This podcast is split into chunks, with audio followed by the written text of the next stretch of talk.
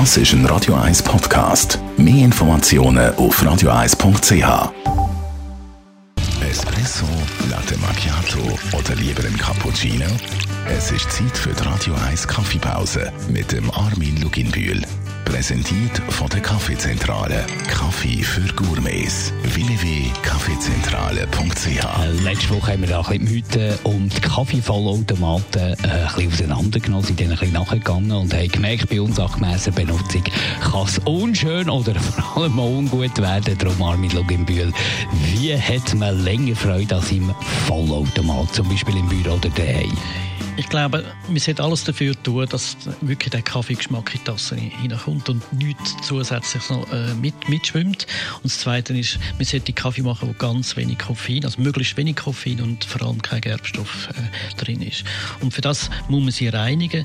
Erstens denke ich, ist wichtig, dass man richtiges Wasser verwendet.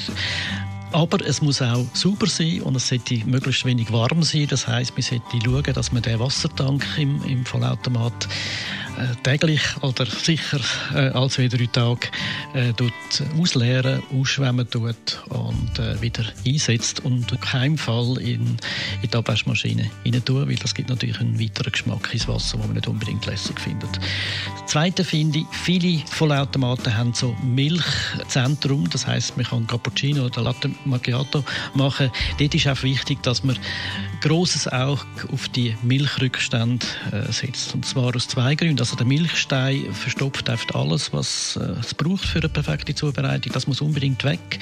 Aber was ich viel äh, blöder finde, wenn die Milch anfängt zu grünen oder anfängt zu schimmeln, das ist wirklich für alle Maschinen nicht gut und das ist auch grusig und auch ungesund. Und dort sollte man einfach schauen, dass man da ein Auge drauf hat und zwar täglich oder mehrmals täglich und auf die Menge drauf an, wo man halt die Maschine braucht.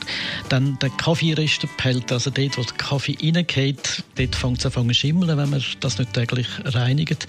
Und wenn es dort schimmelt, dann schimmelt es eigentlich in der ganzen Maschine.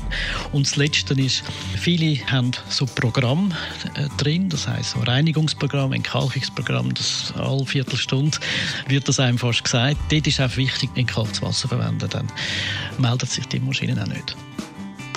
Radio 1 Kaffeepause, jeden Mittwoch nach der halben Zehn, ist präsentiert worden von der Kaffeezentrale. Kaffee für Gourmets. www.kaffeezentrale.ch